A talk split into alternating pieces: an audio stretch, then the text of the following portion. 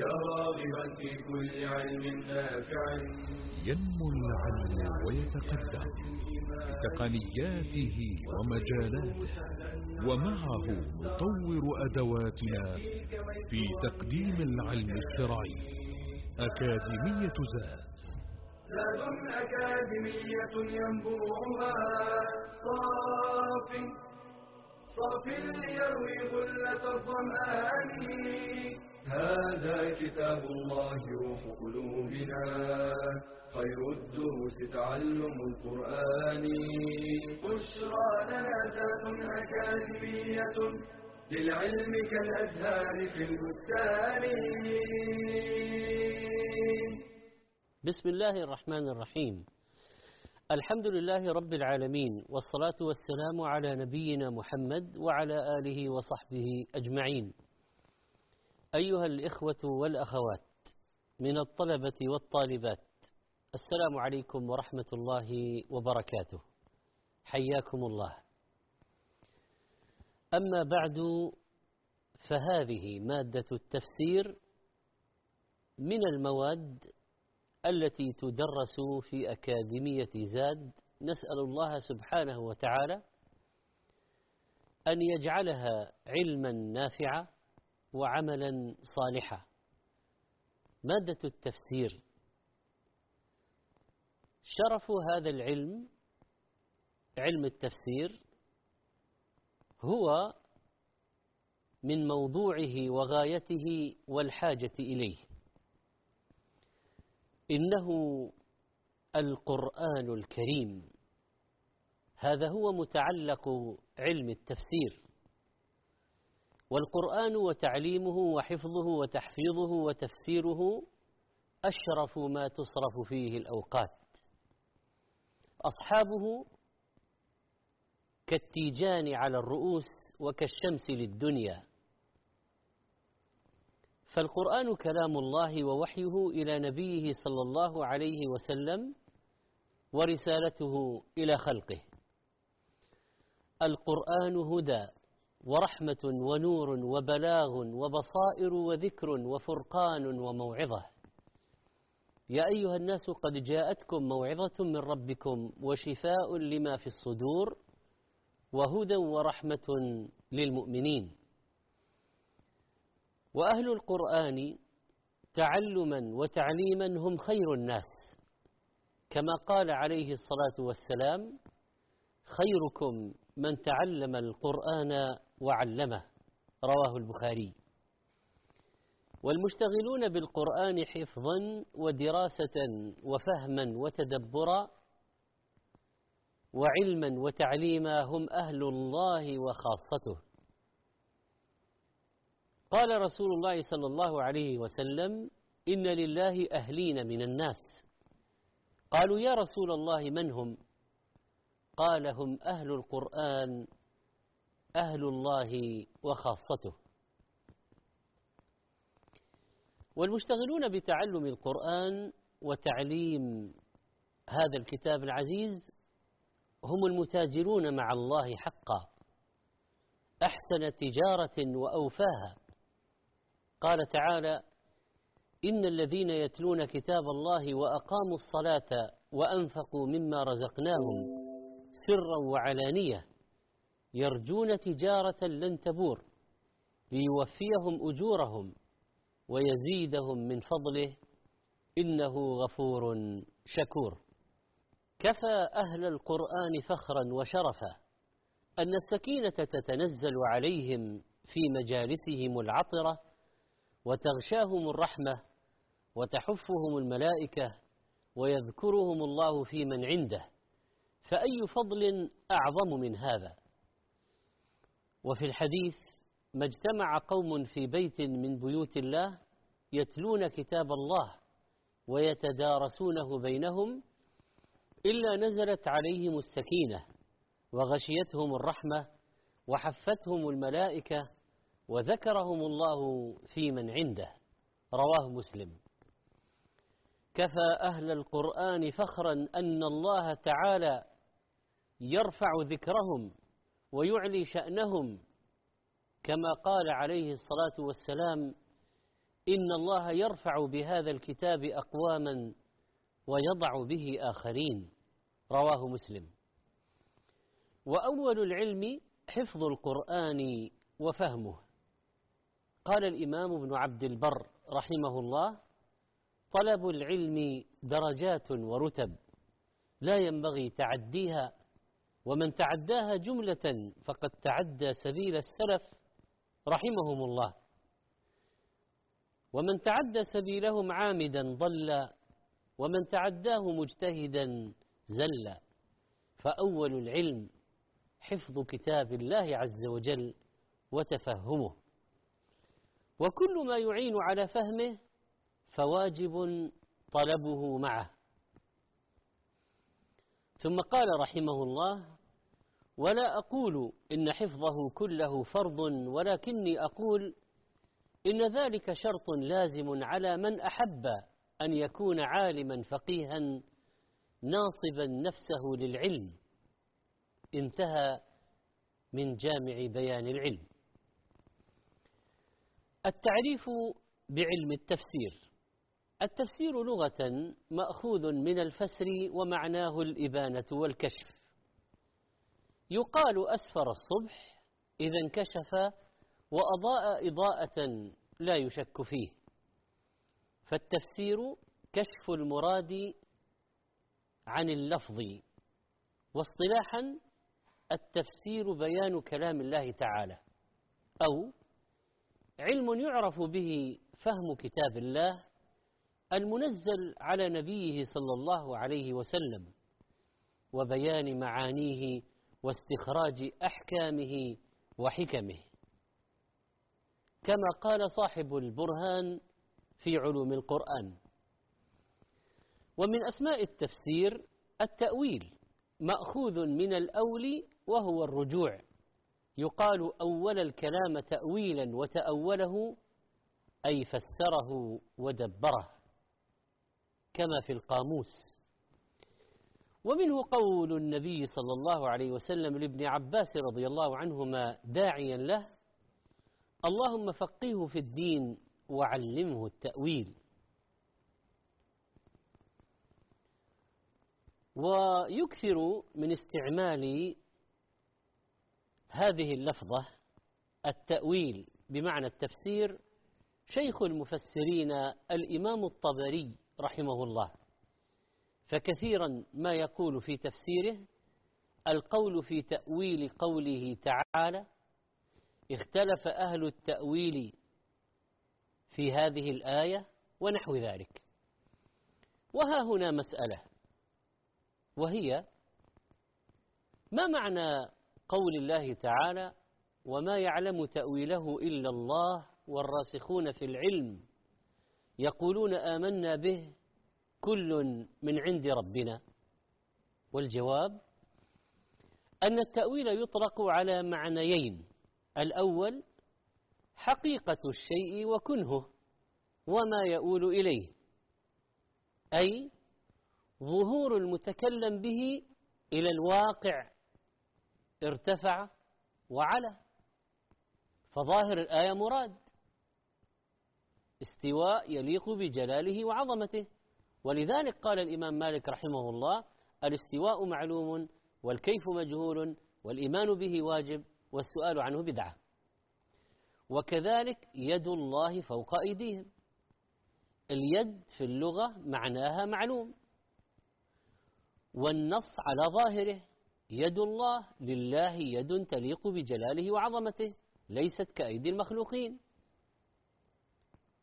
وهكذا وجاء ربك جاء تعالى بنفسه مجيئا يليق بجلاله وعظمته فنحن على ظاهر النص لا نعدل عنه لا نصرفه عن ظاهره لا قرينة توجب ذلك لأن الظاهر صحيح جاء مجيئا يليق بجلاله وعظمته.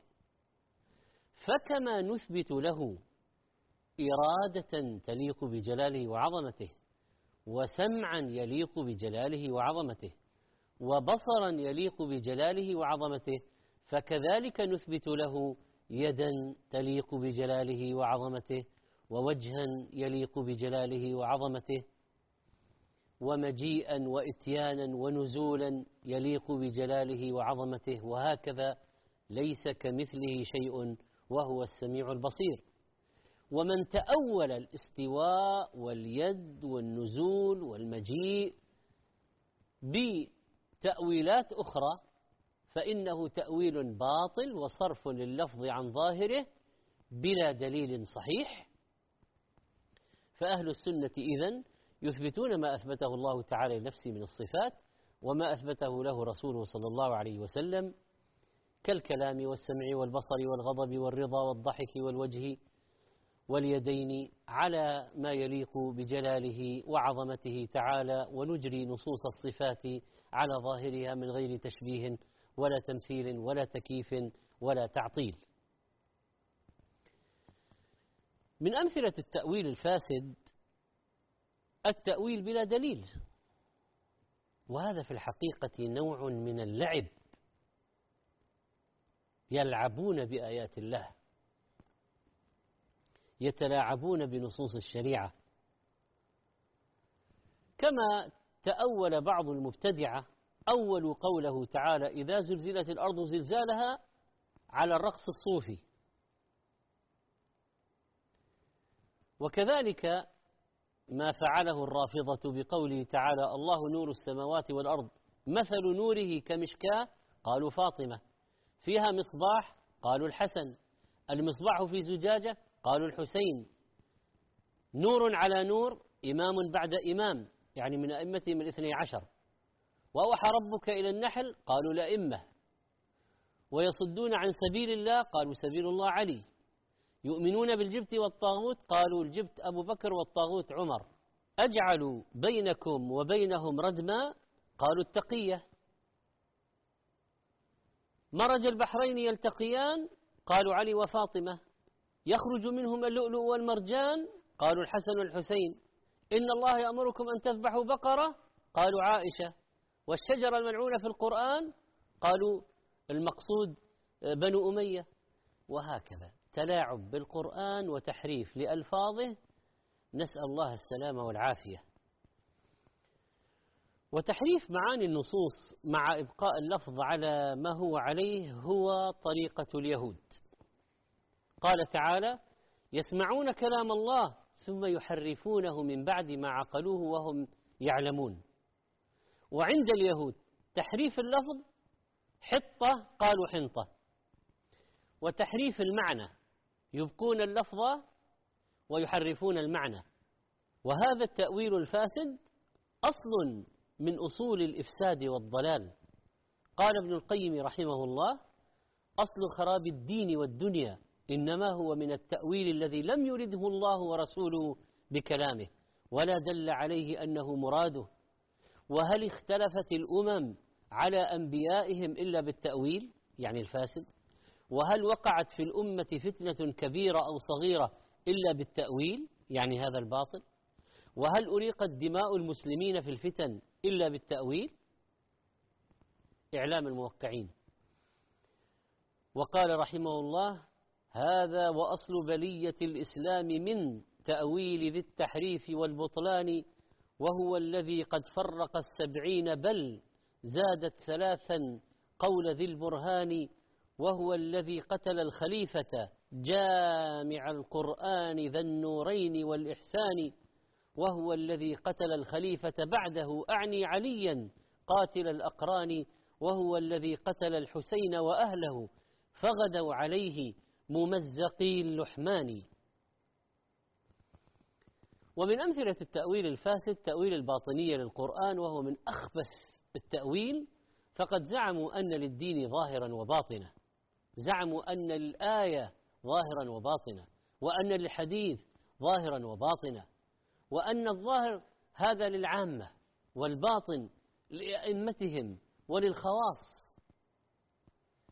فترى ذلك عند طوائف من الباطنية كالنصيرية الذين يؤولون الصيام بأنه حفظ أسرار الطائفة والحج الذهاب إلى شيخ الطائفة والزكاة رمز لشخصية سلمان والصلاة الصلوات الخمس أن تقول علي فاطمة الحسن الحسين محسن.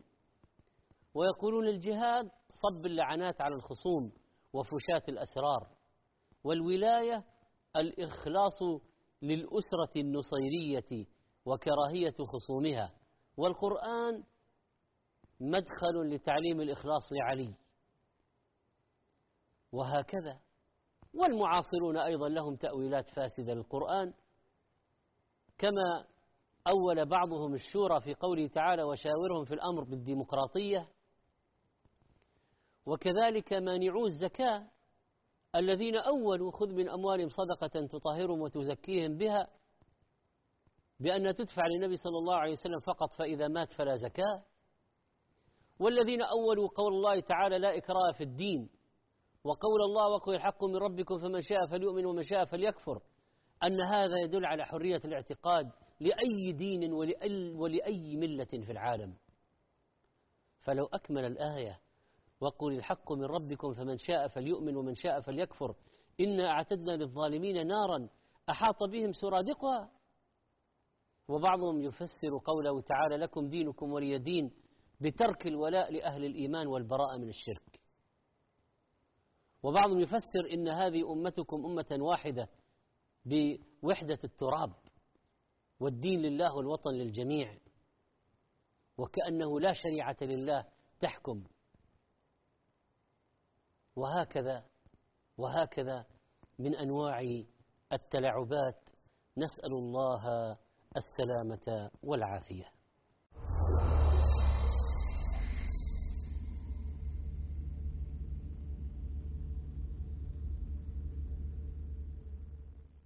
كلمات قصيرة تحمل بين طياتها تنبيها وتحذيرا خطيرا وتوجه حواسنا ومداركنا إلى دورنا الحقيقي الذي سنحاسب عليه. كلكم راع وكلكم مسؤول عن رعيته. فمن أهم أدوارنا الجديرة باهتمامنا في هذه الحياة التركيز على مسؤوليتنا تجاه رعيتنا. فالآباء والأمهات لهم الأثر الأعظم بعد الله في مستقبل الأبناء والأجيال. لذلك خصهم النبي صلى الله عليه وسلم بالذكر فقال والرجل راع في أهله وهو مسؤول عن رعيته والمرأة راعية في بيت زوجها ومسؤولة عن رعيتها. إن الأبناء زهرة الحياة وقرة أعين الآباء والأمهات وبصلاحهم ودعائهم ترفع الدرجات في الآخرة. ولكن يجب أن ندرك أن ذلك مرهون بحسن تربيتهم وصلاح نشأتهم. فهنا كان لزاما علينا البحث عن أبرع الطرقات وأفضل الأساليب في التربية والتوجيه ليكون أبناؤنا في قابل أيامهم مصدر بر وسعادة لنا. وسواعد خير وبناء للمجتمع والإنسانية. إذا أحببت أن تتعرف على دينك أكثر أن تزداد علما وتنهل خيرا أن تسمع وترى ما يقربك من ربك ويحببك في نبيك وتزكو به نفسك في قناة زاد تجد ذلك وأكثر. تصفح وتجول في واحة إيمانية من مقاطع مميزة من إنتاج مجموعة زاد. تتنوع بين المادة العلمية والرقائق الإيمانية والفواصل الدعوية المحترفة إعلامية والمؤصلة منهجية. تخاطب الرجال والنساء الكبار والصغار تدعو البعيد وتؤنس القريب. مقاطع motion graphic مميزة دورات علمية متخصصة فواصل درامية شيقة لقاءات دعوية ممتعة برامج تلفزيونية وندوات شرعية. شاهد شارك انشر.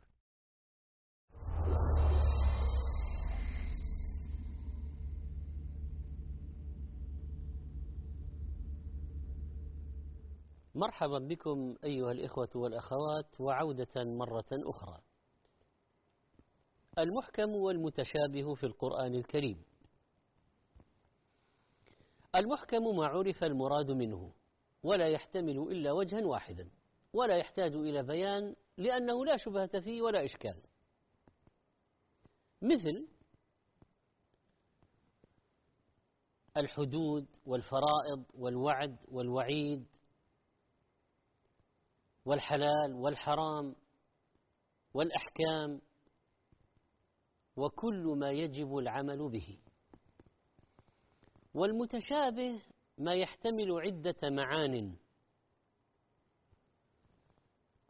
تخفى على كثير من الناس أيها المقصود. أو يلتبس معناها على كثيرين لكون دلالتها مجملة. أو يتبادر إلى بعض الأذهان غير المراد منها. ويشمل ذلك أيضا ما يحتاج إلى غيره من المحكمات لبيانه. وقيل أيضا المتشابهات هي المنسوخ الذي لا يعمل به. وقيل ما استأثر الله بعلمه فلا يعلمه غيره. كوقت قيام الساعة وحقيقة الروح ونحو ذلك. والقرآن كله محكم باعتبار وكله متشابه باعتبار ثان وبعضه محكم وبعضه متشابه باعتبار ثالث. والتوضيح أن الإحكام والتشابه في القرآن الكريم ثلاثة أنواع. النوع الأول الإحكام العام الذي وصف به القرآن كله. فالقرآن كله محكم بمعنى أنه في غاية الإتقان والجودة في ألفاظه ومعانيه في غاية الفصاحة والبلاغة وأن أخباره صدق كلها وأحكام القرآن عدل كلها وليس فيه كذب ولا تناقض ولا لغو ولا سفه. كما قال تعالى إنه لقول فصل وما هو بالهزل؟ كتاب أحكمت آياته ثم فصلت من لدن حكيم خبير. ألف لام راء تلك آيات الكتاب الحكيم. وإنه في أم الكتاب لدينا لعلي حكيم. بهذا الاعتبار فالقرآن كله محكم. النوع الثاني التشابه العام الذي وصف به القرآن بمعنى أنه يشبه بعضه بعضا في الكمال والحسن والصدق والحق. فبهذا الاعتبار القرآن كله متشابه.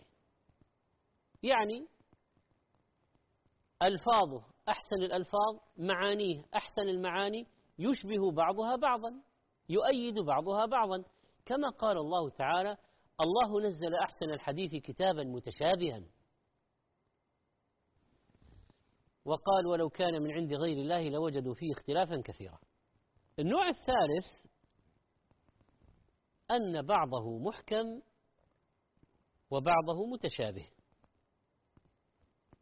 هذا هو المقصود في قوله تعالى هو الذي أنزل عليك الكتاب منه آيات محكمات هن أم الكتاب وأخر متشابهات. فقد وصفه الله تعالى بأن بعضه محكم وبعضه متشابه. فالإحكام هنا معناه أن يكون معنى الآية واضحا جليا لا خفاء فيه لا يحتمل إلا وجها واحدا.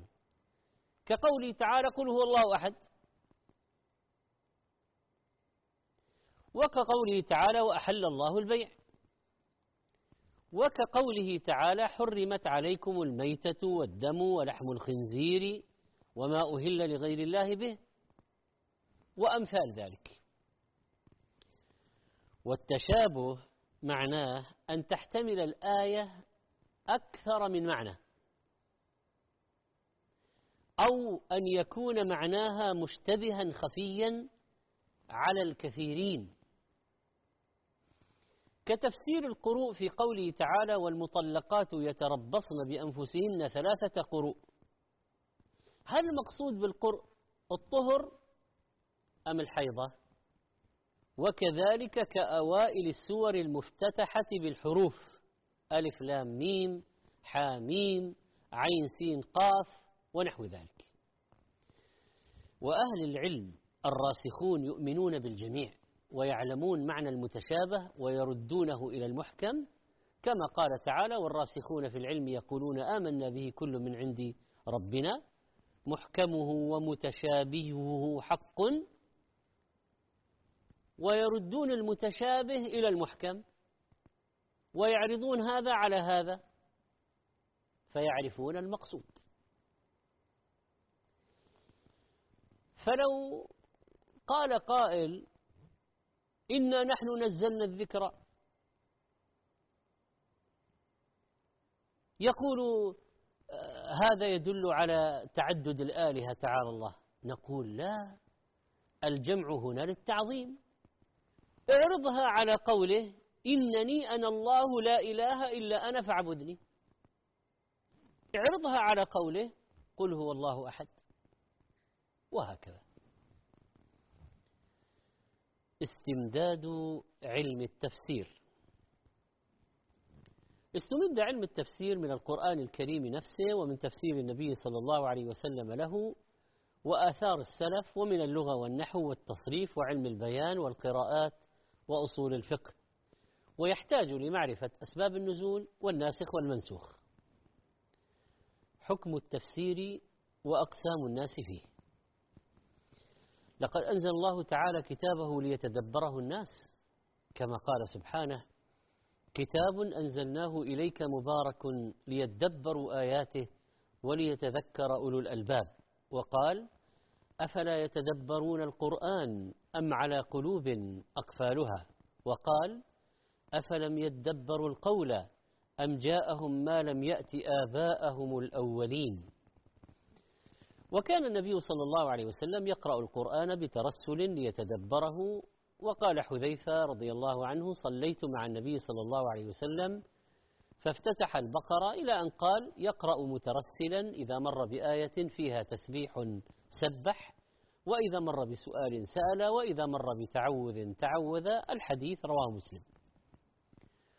وكذلك ما رواه عقبة بن عامر رضي الله عنه قال خرج رسول الله صلى الله عليه وسلم ونحن في الصفة. فقال أيكم يحب أن يغدو كل يوم إلى بطحان أو إلى العقيق؟ هذه أسماء مواضع في المدينة النبوية.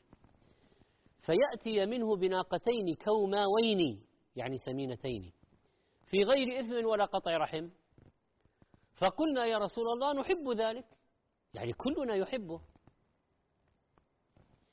قال أفلا يغدو أحدكم إلى المسجد فيتعلم آيتين من كتاب الله عز وجل. خير له من ناقتين وثلاث خير له من ثلاث وأربع خير له من أربع ومن أعدادهن من الإبل. ففهم المعنى هو الفقه عن الله ورسوله صلى الله عليه وسلم. فإن القرآن نزل للعمل به. ولا يمكن ذلك إلا بمعرفة معانيه. وهو السبيل الذي سلكه أعلم الناس بالقرآن وأعظمهم اهتداء بهديه وأكثرهم اندفاعا بعلومه سلف الأمة وعلى رأسهم صحابة رسول الله صلى الله عليه وسلم. قال ابن مسعود رضي الله عنه كان الرجل منا إذا تعلم عشر آيات لم يجاوزهن حتى يعرف معانيهن والعمل بهن. وقال أيضا والله الذي لا إله غيره ما أنزلت سورة من كتاب الله إلا أنا أعلم أين أنزلت. ولا أنزلت آية من كتاب الله إلا أنا أعلم فيما أنزلت. ولو أعلم أحدا أعلم مني بكتاب الله تبلغه الإبل لركبت إليه. رواه البخاري ومسلم. وقد ربى ابن مسعود تلاميذه على هذا المنهج الرباني. فيقول أبو عبد الرحمن السلمي مقرئ الكوفة المعروف الذي أخذ القرآن عن ابن مسعود وغيره أخذنا القرآن عن قوم وهم عثمان وابن مسعود وأبي بن كعب. أخبرونا أنهم كانوا إذا تعلموا عشر آيات لم يجاوزوهن إلى العشر الآخر حتى يعلموا ما فيهن. فكنا نتعلم القرآن والعمل به وسيرث القرآن بعدنا قوم يشربونه شرب الماء لا يجاوز تراقيهم. وقال إسماعيل بن أبي خالد كان أبو عبد الرحمن السلمي يعلمنا القرآن خمس آيات خمس آيات. فهذا إذن منهج متوارث. وكيف يعمل بالقرآن من لا يفهمه ولا يتدبر معانيه؟